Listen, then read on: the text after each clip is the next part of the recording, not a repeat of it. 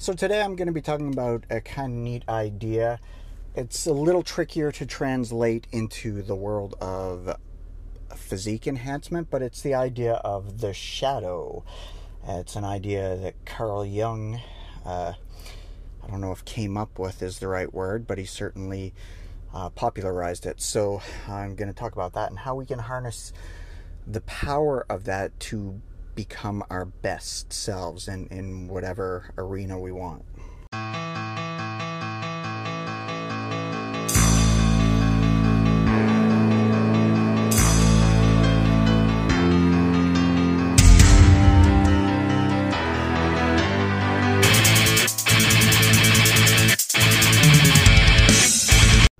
So, of course, yesterday I was talking a lot about an idea, the, the really the first idea that came to me listening to a book called Tools by Phil Stutz and uh, Barry Michels, I think is the co-author's name.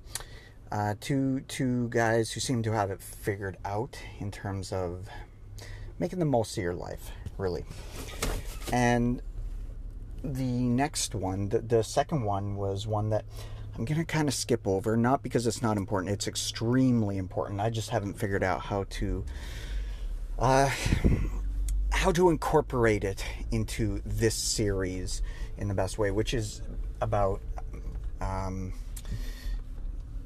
it, it it's a kind of love, but not not standard love. More they call it outward flow. It's basically a love of all humanity. I think it's extremely undervalued and under present in the world today. You see people saying things like, you know, humanity is is vermin and, and the cancer on the earth and it's like how are we how are you supposed to have a love for humanity when all of the you know uh, popular media is telling you that you're basically a cancer on the earth and, and everybody else around you um, like I said, I don't know how to integrate that one per se into this series. I'll, I'll probably get there at some point. But uh, the one, the, the, most recent one was talking about it. It it began with the idea of Carl Jung's um, archetype of the shadow. Now Jung was an interesting chap. He had all these archetypes that he figured well they may or may not be real per se, but they certainly shape our expectations of what should be real, what we think should be real. And one of those archetypes he talked about a lot was the shadow figure. Now, I never really quite grasped this one, so this book tools actually helped me understand it a little bit, and they made it a little bit more um, um, accessible, a little bit easier for me to get what the concept is really about. So, the first way to think about it is that voice in your head that essentially tells you all the things you're not good at or good enough at. Thing is, honestly, at least for me, I can only speak for myself, it doesn't usually manifest in a voice. It's not words, it's not logic, it's feelings. So it's feelings of inadequacy, it's feelings of um, well one of the things that's a feeling of it's it's this desire we have for acceptance. That's how societies are built is by everybody feeling they're part of it. So we want everybody wants to feel validated and accepted.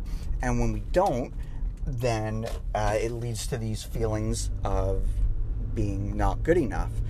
Um, sometimes it manifests as an image in a way and this is wh- why it's it kind of works to suggest that it's a um, uh, an archetype or, or sorry a, a, character is because it um, sometimes it's you see it. You see usually it's like the worst version of yourself you know create when these feelings are created. And it may or may not be saying anything to you per se but it's it's communicating to you that's for sure and usually it's communicating that you are not good enough. Now, when we think about this, that this can have some good utility if we harness the power. So, Jung talked a lot about integrating the shadow in in what he called socially acceptable ways. So in other words, this this dark side of yourself, this worst possible side of yourself,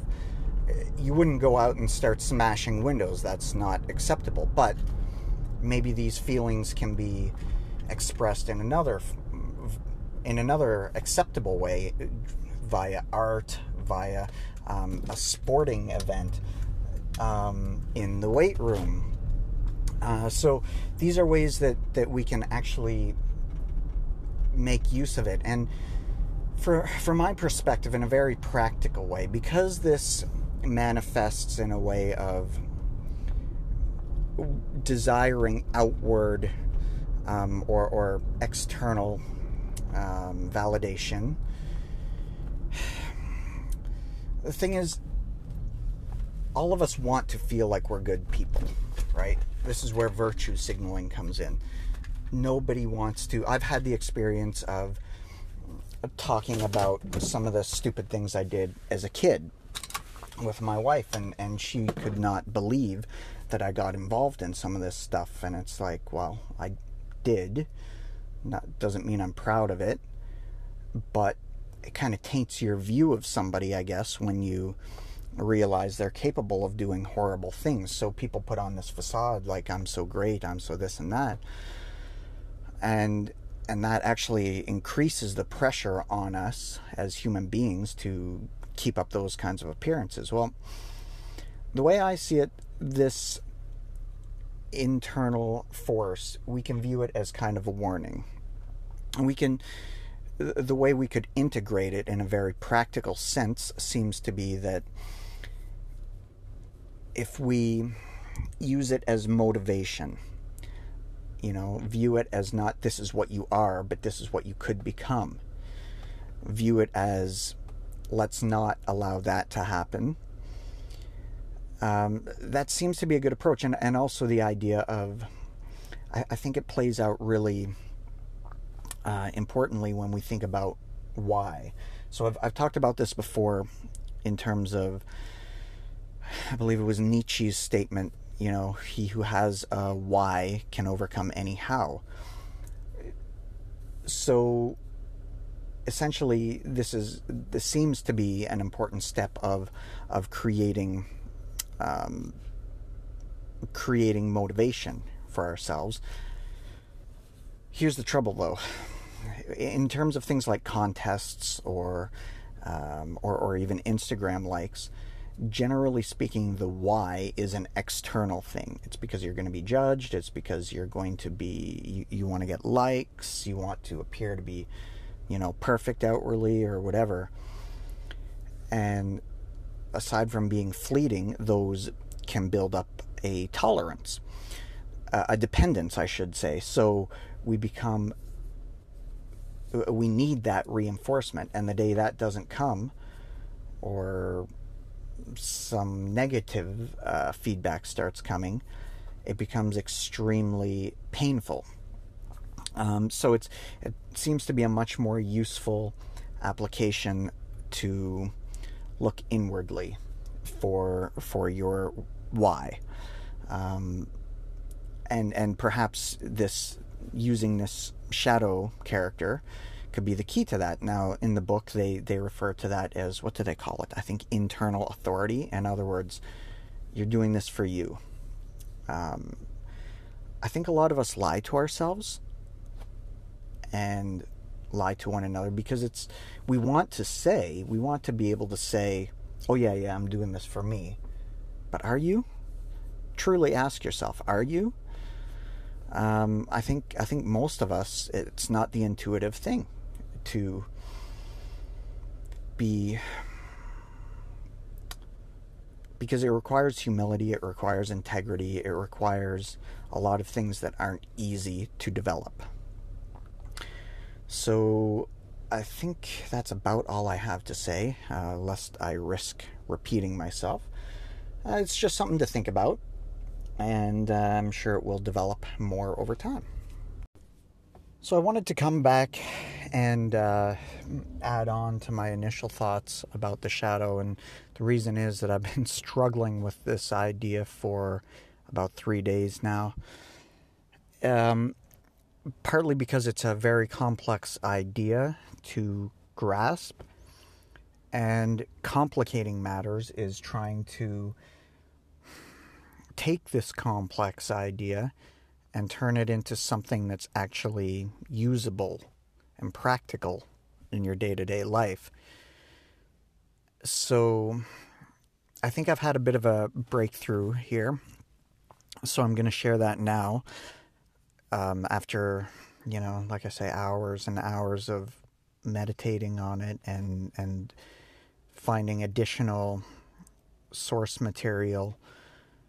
So the the first I, I think it was actually so I googled um, integrating your shadow and the first thing that came up was Jordan Peterson. Now, uh, I like a lot of his um, ideas and the things he shares.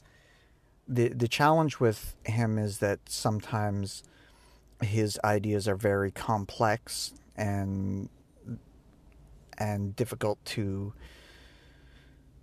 to to figure out what his point is to be blunt because it, he sometimes takes a while to get to it and and once he does if you've followed along with everything leading up to it it's like ah and uh, this was one such case but I think it I think it really helped me try to grasp this idea so in order to uh, to, to fully grasp the notion of the shadow, uh, first it's important to to realize what it is, of course, and to think about it in, in the most useful way. And that seems to be to think of it in relation to what Jung called the persona. So again, this is this is largely, uh, I, I, guess, a summary of sort of Jordan Peterson's explanation on on this question of how to integrate the shadow. So, so we've got the persona and then we've got the shadow. So if we think of those as two separate entities, the persona is what we want people to see, the shadow is what we don't want people to see. So it's true aspects of ourselves that we maybe aren't proud of or we're afraid of sometimes or um, we, we think people won't like. Now, the per, if if we steer too far one way or the other, most most people tend to favor the persona and bury the shadow, but and and that's actually that's the essence of, of virtue signaling. It's what it is. I think I mentioned that earlier. So it's putting on uh, a, the face you want the world to see, and um, it can go too far the other way too. I think the essence of what we call evil are people who sort of succumb to the shadow. They do all these things that aren't acceptable and aren't good. And so, what does it mean to integrate it? Because the reason, one of the reasons is to challenge is because we think, well, isn't there a reason that we keep these things at bay and we don't want them to be part of us? And generally speaking, yes. The problem is that sometimes they surface when we don't want them to. And that's a problem. So the the better way is to try to master it, try to understand those impulses and master them. Um, the the way that he explained this, I thought I thought it was brilliant. So, and I don't know what made him think about this. Sometimes he thinks of old. Um, generally, they're they're like religious texts or things like that, and I, and I don't know what him made him think of this when he thought of um, the shadow, but he was talking about the. Uh, the Sermon on the Mount thing, the meek shall inherit the earth and so he did some digging and, and tried to get a, an understanding of what well what does meek mean and what he came up with was one of the translations of it, it was something along the lines of uh, meekness is having a weapon but keeping it sheathed. And I love that idea. The idea of having it a weapon, whatever that might be. That might be knowledge. That might be um, power of some other kind. Having it, but keeping it sheathed. You're ready to use it, but you don't let let it take it out unnecessarily. That's brilliant. That's how you integrate the shadow. So it's and and again he Peterson mentioned trying to open a dialogue with that side of yourself. Now, in my efforts to try to grasp this, I also listened to an interview with the uh, with the author, the co-author Barry uh, Michels, I think is how you pronounce it, um, and he was talking about the shadow. And again, and, and he said as much too that it's a very complex idea that you know we could talk about for hours and hours and hours. And um, his way of integrating it is to think of it like as kind of personify it. Think of it as a, a separate person and try to empathize with that person. And if you empathize with it, you, you realize that this personage has been the gotten the brunt of all your negativity. It's received all the blame. You blame it for all the bad things you've done. Uh, you it's hidden away because you're ashamed and embarrassed of it. And he said, empathize. Try to empathize with it and and tell it, I love you.